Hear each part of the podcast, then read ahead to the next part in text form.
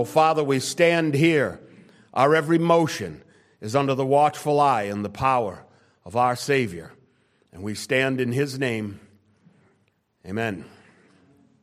Now you may sit in His name. I'm going to ask you to open this morning once again to Romans chapter 8. And we will focus our attention this morning on verses 26 and 27. And so Paul writes to the church of Rome Likewise, the Spirit also helps in our weaknesses, for we do not know what we should pray for as we ought. But the Spirit Himself makes intercession for us with groanings which cannot be uttered. Now, He who searches the hearts knows what the mind of the Spirit is, because He makes intercession for the saints according to the will of God. O oh, Father, open to us the deep meanings of the Word of God this morning and let us receive them, be nourished by them, and grow thereby, we pray. In Jesus' name, amen. And so we have these two verses. We'll begin with verse 26 this morning, where Jesus writes, Likewise, the Spirit also helps in our weaknesses, for we do not know what we should pray for as we ought.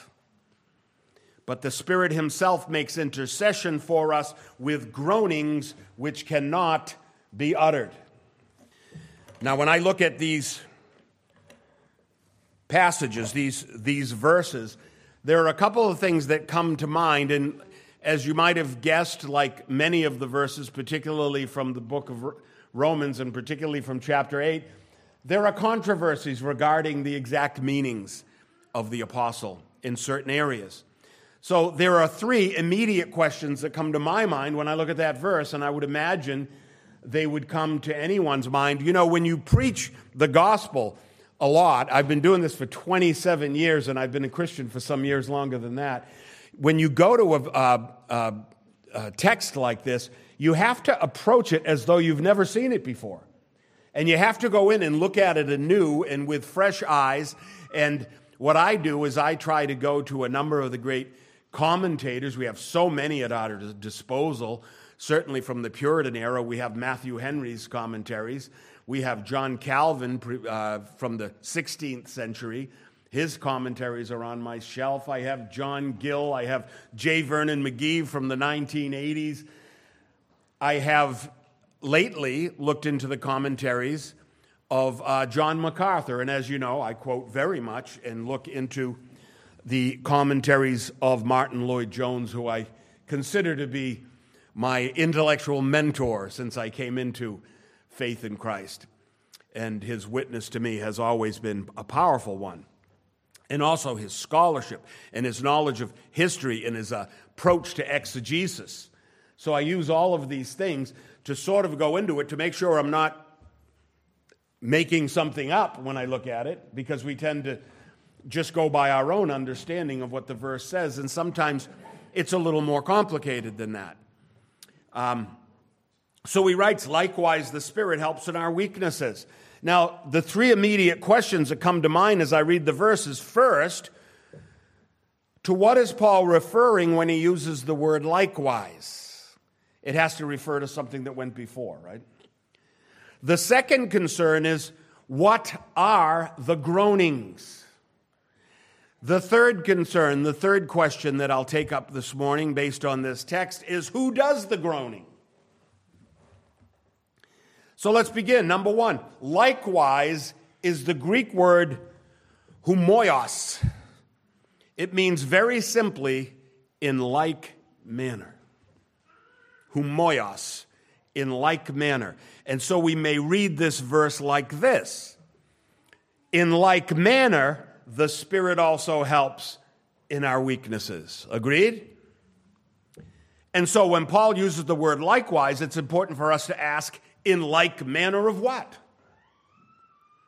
If likewise is to be used as the first word in a sentence, we ought to be able to look at a previous thought in the text and locate what this action of the Spirit refers to. Now, we spoke last week in previous verses the apostle was speaking of our hope of glorification. Remember that? We labored over that to some extent. We are going to be glorified when we see Christ.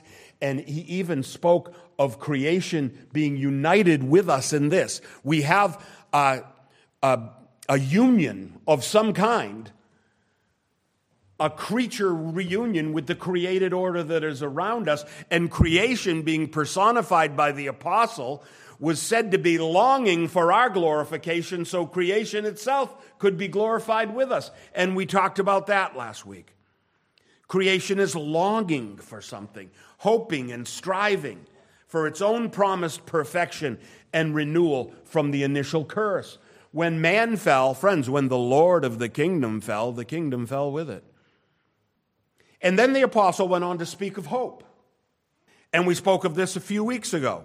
If you don't remember that, because, um, you know, I, during the Christmas season, we did some, we deviated from the course of Romans 8 and went back, and I've been doing some review, but I want you to know all of those sermons are online. They're on YouTube, and, and Pastor Bill puts them on sermon audio before he leaves on Sunday. So uh, go on and uh, come up to date, because when you're in a series, it's good to not miss um, uh, the, the, parts as we uh, put the whole thing together. But um, we spoke a few weeks ago on the subject of hope. And so Paul ended the hope discussion with this verse If we hope for what we do not see, we eagerly wait for it with perseverance. All right? So it seems to me that to suggest that the likewise in verse 26 refers to the hope of verse 25 doesn't settle well with me. It makes little sense to me. It would read like this But if we hope for what we do not see, we eagerly wait for it with perseverance. Likewise, the Spirit helps in our weaknesses. It seems an unnatural progression to me to compare hope with weakness. Hope strengthens us in our weaknesses, and so I suppose it could be argued that the Spirit also strengthens us in our weaknesses, and that could suggest a natural progression.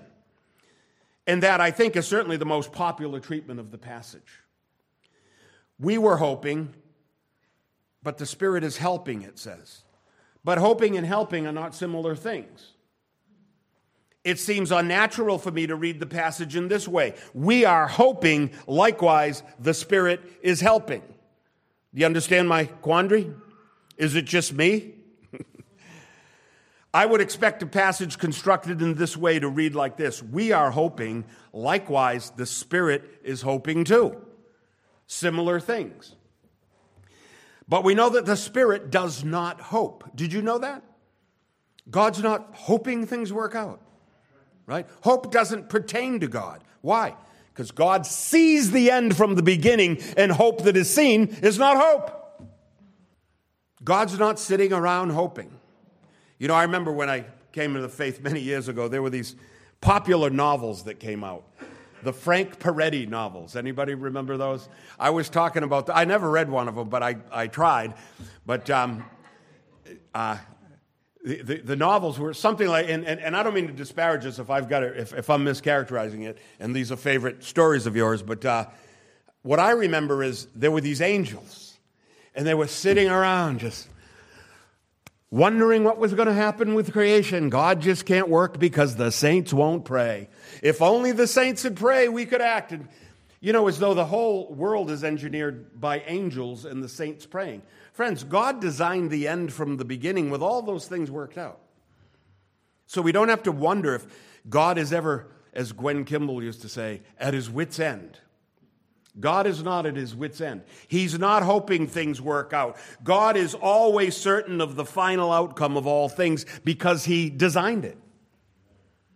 We're told that he knows the end from the beginning. That is, there is no such thing as divine hope. Hope is for us. And we're assured in verse 28 that all things work together for good to those who love God. God's not hoping for things, God is directing things. And the Holy Spirit, likewise, is directing things, for the Holy Spirit is God. So, what's my contention, and why would I bother with all this? Considering the tendency in New Testament writers to teach in a sort of Well, you know what I mean if I say stream of consciousness? Certain writers write in a stream of consciousness. James Joyce, the Irish poet, was known for that. They just sort of go from one subject to the other. Uh, now, I'm going. I'm not going to. I'm going to critique Paul's writing style, but I'm not criticizing it. Um, but I want you to know a couple of things about inspiration. Because we, when I do this, I'm always afraid someone's going to say, That's the word of God, you can't critique it. But um, Paul speaks in a sort of stream of consciousness. He goes from one subject to the other. And I know why he does that. You see, I'm very intimate with Paul. I know why he does that because I'm a preacher and I know why. And so he goes in and he's, he's making a, a proclamation about something, but he knows that after he gets down from the pulpit, that Donnie or Brian or Steve is going to say, Why didn't you say this? And so he says it. And then it leads to the next thing. And then he has to qualify that. And then he leads to the next thing. And you can see it working out as he writes it. And I'll show you as we go through it. Um, so it's my contention that they sort of go on a stream of consciousness, which flows freely from one subject to another. And there's no shortage in our text of what a modern reader would call run on sentences. All right? Now, that's not just because I was an English major in college and taught a little high school English. All right? Um, Peter does the same thing. He goes on for several paragraphs without a period. Friends, there's very big differences between Greek and English. I don't know if you know this, but the original manuscripts didn't even have spaces between words. No one used capitals. You didn't use a capital for the beginning of a sentence. If you ever see it, or you wrote it out, transliterated it into English, it's, it's sort of like, a, you know how a website has several words in a row? It's the whole book is written that way. You know what I mean? Um, which would make it even more difficult. You use a capital for indenting a paragraph or beginning a new paragraph. They didn't indent, but they began a new paragraph. So there's all these differences in writing styles. But Peter goes on for several paragraphs without a period, so does Paul. And in the midst of the teaching, they introduce several themes and subjects for our understanding. And I suggest that it's what, that what we're seeing here is that very thing. We see it in Puritan writings as well, 1,500 years later. If you ever read uh, Thomas Watson or Charnock or, um, I mean, John Owen, you'll find that they go on and on exhaustively, almost meanderingly um, in their writing. And, and basically today, I, I think it's because the, the curse is taking its toll on us more and more as the years go by. Our attention spans are not that great anymore. I don't know if that's the reason, but we like short, punctuated sentences that go from one subject and complete that and then go over here. But Paul doesn't do that, he mixes things in. If I read the word likewise to mean and the text to say, in like manner, the Holy Spirit, then I would expect that the subject referred to would have to do with the Spirit's action from a previous sentence, right? The question is which verse? He's referring to something he's already said, but what's he referring to? In my opinion, we have to go all the way back to verse 14 to see that. So let me go back there for you. Paul wrote, For as many as are led by the Spirit of God, these are the sons of God. For you did not receive the spirit of bondage again to fear. The Spirit Himself bears witness with our spirit that we're children of God, heirs of God, joint heirs with Christ. Do you remember those verses? All about the Holy Spirit, all about the actions of the Holy Spirit. Now, in Paul's attempt to reveal the formerly secret action of the Holy Spirit, it's a marvelous teaching, it's comforting. But in doing so, he brings up another subject altogether, which is the subject of suffering. And so you see, as Paul says, we're heirs of God, joint heirs with Christ, he introduces this this conditional clause if indeed we suffer with him, that we may be glorified together. And so he interjects a sort of parenthesis, if you will, for the next eight verses to deal with the subject of suffering. He's brought up suffering now, which is a digression from what he was talking about, but he has to develop that a little bit and then show us that the antidote to suffering is hope. But then he's going back to tell us again about all the marvelous workings of the Holy Spirit in our lives. And so he speaks on the suffering that we feel uh, being shared with the suffering of creation. You remember that theme. And here he unfolds a completely new su- uh, subject that is the yearning hopefulness of creation itself. It seems creation has a stake in our final glorification as the antecedent of its own final and wonderful perfection. In other words, creation can't be perfected until we are, but that but he's deviated from his talk of the function of the Holy Spirit to get us here. So he speaks of the groaning of creation. From here in verses 24 and 25, he speaks of the sustaining power of hope that attends people of faith. And he goes on to develop the character of hope. It's invisible in nature, for hope that is seen is not seen. He then declares the power of hope to produce perseverance and faith, and this perseverance is the unmistakable sign of the truly faithful if you're faithful in Christ, if your faith is real, you will persevere to the end. And it's only at this point that he interjects the word likewise. Likewise can't refer to all those things. To connect the word with hope, as I've said, it seems to me as unnatural, even un- undoctrinal. For God sees the end from the beginning and therefore does not hope, because hope that is seen is not hope, as we've said. And so, from his teaching on the action of the Holy Spirit in the life of the believer, the apostle interjects a number of different subjects. He speaks of suffering. He talks about our connection with nature. He talks about nature's longings. He speaks of glorification. He talks of hope and finally of perseverance. And these are all wonderful teachings. And we've not neglected these teachings in previous weeks. But now Paul's returning to a former subject that began before this parenthetic list of other qualities. He returns to his previous subject, it seems to me, which concerns the nature and the ministry of the Holy Spirit in the life of the believer. At this juncture, he speaks specifically to the Holy Spirit's role in prayer. And so, the likewise of verse 26 refers to the Spirit's aforementioned work.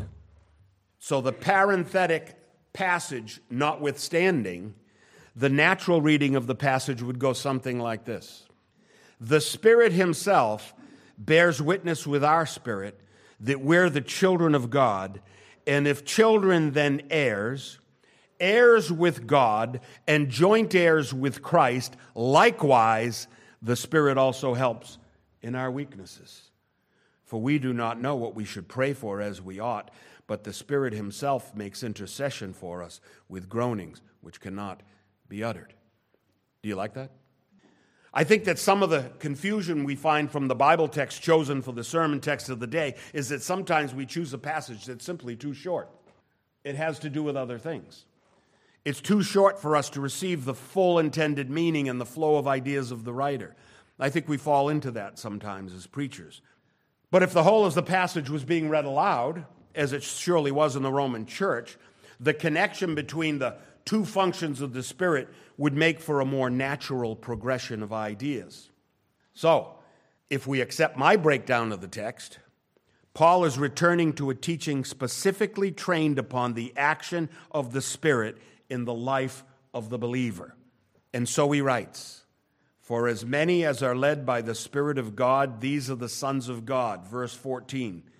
For you did not receive the spirit of bondage again to fear, but you received the spirit of adoption by whom we cry out, Abba, Father. Verse 15. The Spirit Himself bears witness with our spirit that we're the children of God. Verse 16. And if children, then heirs, heirs of God, join heirs with Christ. Verse 17. Likewise, the Spirit also helps in our weaknesses. Verse 26. So the Spirit bears witness of who we are in Christ. Number one, the Spirit casts out fear.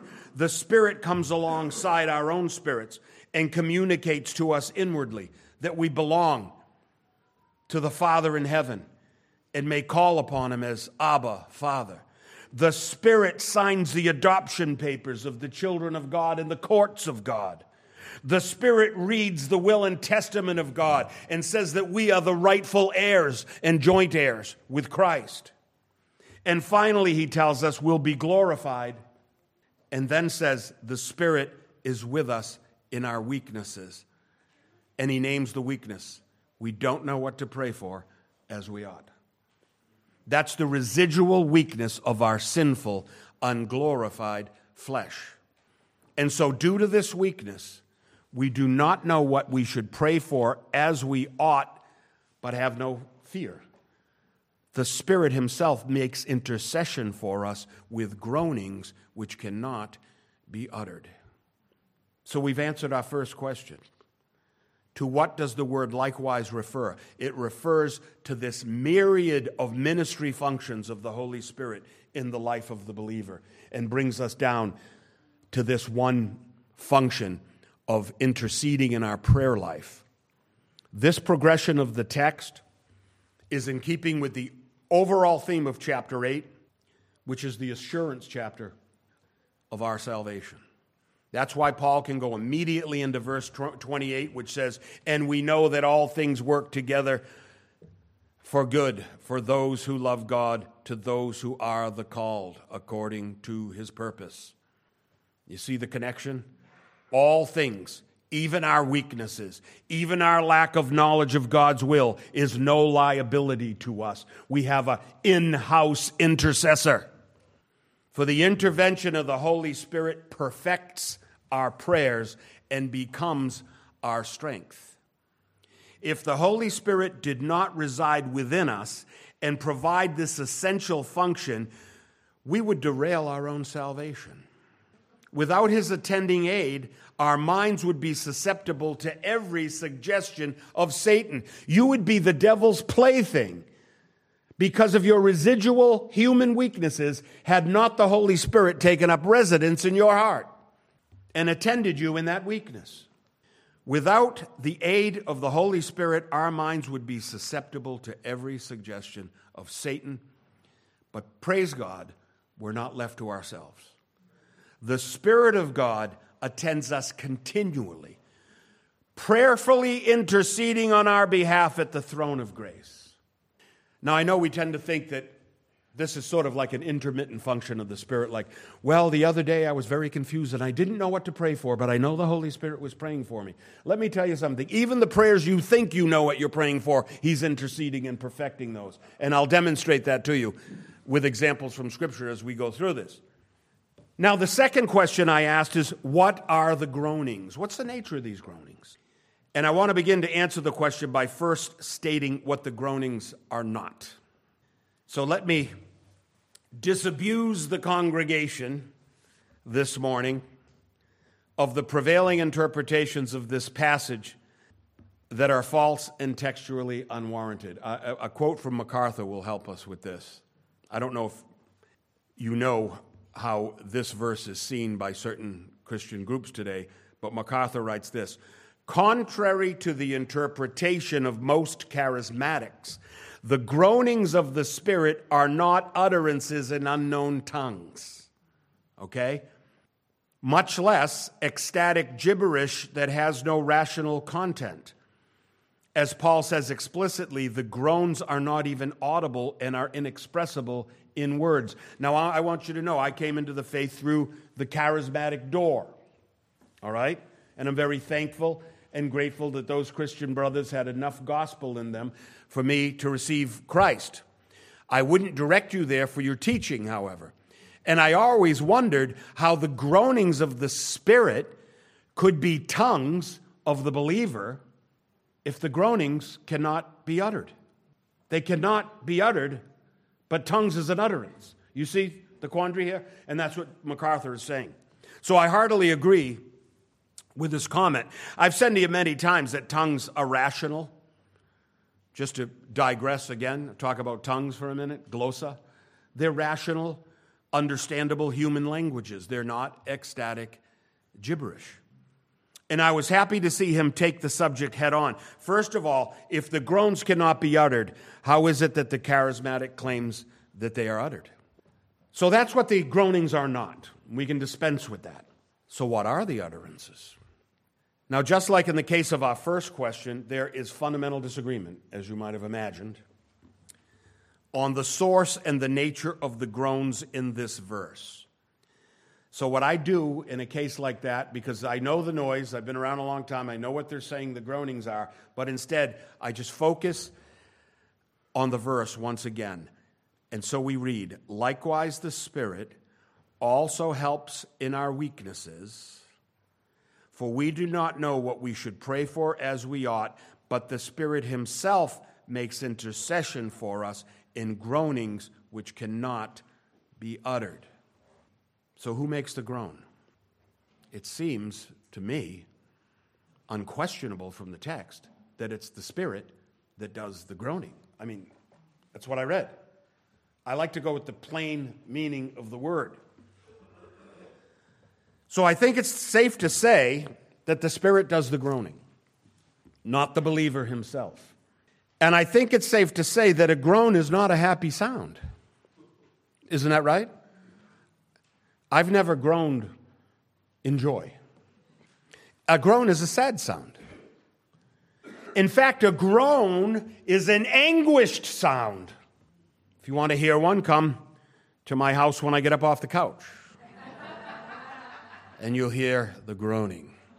The Greek word is stenagmos and it refers to a cry. A groan is a cry. I mean, that makes sense. Nobody has a problem with that, right?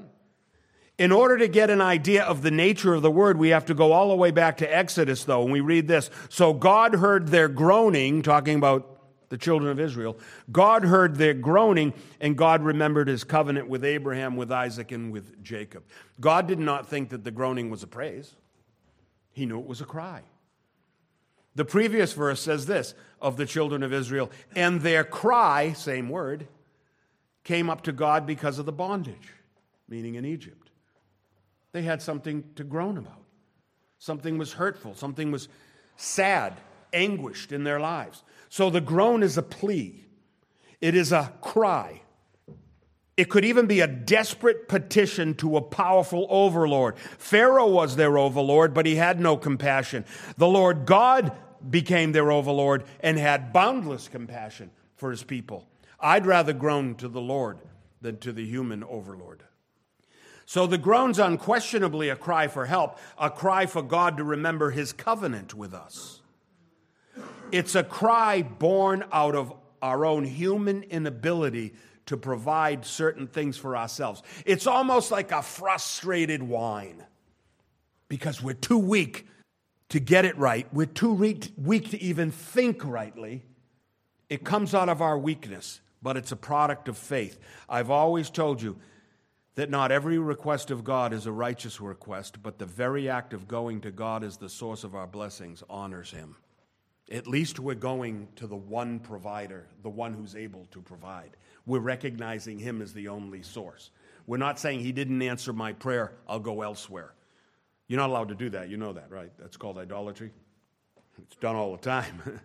so the spiritual weakness that the apostle refers to is this yearning for strength. We know we're weak. We don't know what to pray for as we ought.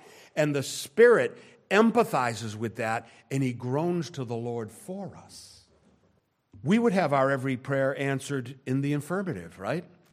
Our weaknesses dispelled. We'd have our weaknesses empowered. We want to be back. We want to be whole. We want to be full and ready. But the Spirit sees the flaws in our requests. It's, it's kind of like the prayer of Paul. Remember when Paul was given a thorn in the flesh? Right? And he said, Unless I should be exalted above measure. Actually, he had been given this great revelation, was taken up into the third heaven, he said, right? And now, if I was going to digress now, I'd talk all about the three heavens, but I'm not going to do that. But Paul said, Unless I would be exalted above measure by the abundance of the revelation, a thorn in the flesh was given to me. Isn't that amazing? When God lifts you up to great heights, he may be afraid that you'll become arrogant about that and give you a little thorn to bring you down. And that's exactly what Paul seems to be saying here, right? Lest I should be exalted by the abundance of the revelations, a thorn in the flesh was given to me, a messenger of Satan to buffet me, lest I be exalted above measure. Now we know that Paul's prayer was not perfect because it was not answered, right? It was fraught with human weaknesses and imperfect understanding. That weakness of body and spirit were a hindrance to the apostle's ability to accomplish his mission. He had this thorn. We don't know what it is, some kind of physical abnormality. Some people think it was his strain on his eyes, because he mentioned elsewhere that he had this condition in his eyes where he couldn't read um, and see properly. Some people think it was that. It's just a conjecture. But he prayed to the Lord three times that it would be removed, and the Lord did not remove the thorn. And I suggest to you, it's because the prayer was the wrong prayer. But the Holy Spirit intervened. What is stronger than imparted strength to the body, which was what he was looking for, is imparted wisdom in the Spirit. To be given strength has merit, but it doesn't have perfection. You know, Samson had great strength, but not much wisdom. If you go back there, I could digress now and tell you Samson did everything wrong his whole life long. Every single thing. And he had the Spirit of God, right? To be continually prayerful and mindful of the source of our blessings is a more perfect course. Just to be mindful of the source of our blessings, right? Not the nature of the blessing itself. And so the apostle does get his answer to his prayer. And so God spoke to Paul, and I know God spoke directly to Paul because in my version of Second Corinthians 12, it has red ink in this section. And so it says, My grace is sufficient for you. My strength is made perfect in weakness. In other words, I'm good with your weakness. I know you don't like the thorn. I do like it. I think the thorn is good for you. Now it won't be your glory that comes through, it will be mine. And Paul's conclusion is our conclusion here, friends. Therefore, most gladly, Paul says, I will rather boast in my infirmities, that the power of Christ may rest upon me. Therefore, I take pleasure in infirmities, in reproaches, in needs, in persecutions, in, in distresses for Christ's sake. For when I am weak, then I am strong. That's a man whose prayer was perfected by the Holy Spirit and was offered in human weakness. For what Son of God what child of a father would not cry out for his immediate pain and weakness to be dispelled? Give me strength, O Lord. And the Lord would say, I have enough for both of us. That's what he said to Paul. And Paul grew by it. The Holy Spirit clearly perfected the apostles' prayer. He received strength, but not bodily. He received strength in the knowledge that God works in us, even our weaknesses. He works even in our weaknesses, even in our pain, even in our ignorance of our real needs. God is working. And that's the assurance that the Holy Spirit is attending us all the way. And if He were not there all the way, all the time, we would not get there. So I think we can see the groaning spoken of in our verse. We can see it in the life of Paul, and we can see it in the life of Christ. Remember in the Garden of Gethsemane, his weakness of his inherited humanity, cried out to God. Now, you must remember this. Jesus was fully human. He was tempted in every way as we are. He wasn't superhuman, he was completely human, as you and I are human, and he was completely divine. But we read, He went a little farther and fell on his face and prayed, saying, O my Father, if it is possible, let this cup pass from me. I suggest to you that's the imperfect prayer of his human weakness. Nevertheless, not as I will, but as you will. So we see the natural human side of the Savior in a desperate plea for intervention, right alongside the perfected prayer of his deity. His humanity cries out for strength to escape, but his spirit cries out for strength to obey. It's these things put together. That's why I should say very clearly to you today that the weakness spoken of in our text, these are not sinful weaknesses. They are just the weakness endemic to our, to our con- human condition. They're only the evidence of our finite motives. And apart from the intercession of the Spirit, our motives remain finite. But with the intercession, they're perfected, and our understanding is increased in the bargain. The groans clearly arise out of the believer's inherent weakness, out of his residual lack of understanding. It's the spiritual equivalent of trying to lift a heavy weight that's too heavy for us. And so a friend comes on up beside us and grabs the other end of the, I don't know, the couch, the refrigerator, the log, right? The Spirit of God is said to come up alongside us and to help with us in our weaknesses, which I take to mean strengthen us, and to intercede in our ignorance, which I take to mean instruct us. Jesus spoke of it when he said, I still have many things to say to you, but you cannot bear them now. However, when he, the Spirit of truth, has come, he will lead you into all truth. See, they didn't have the Spirit yet. So you got this heavy load, but I'm bringing someone in to help you carry it when I leave. That brings us to our third question. And the question is who makes the groan? Now, it seems to me the text is clear. We read, The Spirit Himself makes intercession for us with groanings which cannot be uttered. The Spirit Himself makes intercession by groaning. Some insist that, that the believer makes the groan, but the Spirit, in some ways, inspires the groaning. That's one way of looking at it. But if that were the case, I would say that the groanings that cannot be uttered would have to be uttered. It also disturbs the clear rendering of the text. So it's the Spirit who makes the groan, and he does so silently or secretly to the Father. There are those commentators who refuse to admit that the Holy Spirit is the one who groans. Now, they do that on the basis of the fact that he's God, and God, I guess, cannot groan, in their opinion. Let me tell you, um, if you have some older versions of the scriptures, you'll find that the Holy Spirit, in, in the English versions, is referred to as it. Did you ever notice that? In some older versions? The Holy Spirit is referred to as it. He was it in the first Tyndale Bible. But the Holy Spirit is not an it. It's not a force, he's, he's a person, he's a he. And the verses that indicate to us the personality of the Holy Spirit are the ones that show him express, expressing human emotions, or emotions that humans have as well. The Holy Spirit grieves. We know that, right? And so some would say it's not the Spirit because he's incapable of groaning, as though God could not be saddened by something. I would say to this that he, by his nature, is incapable of dying, but he also died. He's incapable of despairing, but he despaired. Could not the cries of Christ on the cross be called groans of despair? It was the desperate humanity spilling out of him as he cried, My God, my God, why have you forsaken me? No, God can groan, and I take it as the Holy Spirit feels our pain and groans before God on our behalf. Going back to the lexicon, I should say to you that stenagmos has another meaning. It can be characterized as grieving. And we know from other places that the Holy Spirit can be caused to grieve. Paul wrote to the Ephesians, he said, Do not grieve the Holy Spirit of God. In other words, it can be done. If the Spirit can grieve, friends, the Spirit can groan. And Paul clearly tells us that he groans.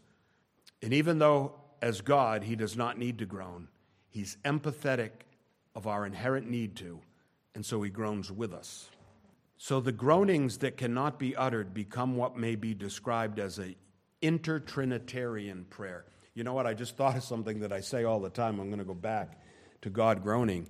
I can tell you that John 11:35 says very plainly Jesus wept. Right? Jesus wept. Weeping is sadness. He was saddened by something. We all have our reasons why. Obviously, Lazarus, his great friend, had died. And he felt the pain of the family. Martha and Mary were there crying. And then it says, Jesus wept. And what did the Pharisees say? See how he loved him. His groaning for his friends was evidence of his love for his friend. The Holy Spirit groans through love of the believer. He feels our pain.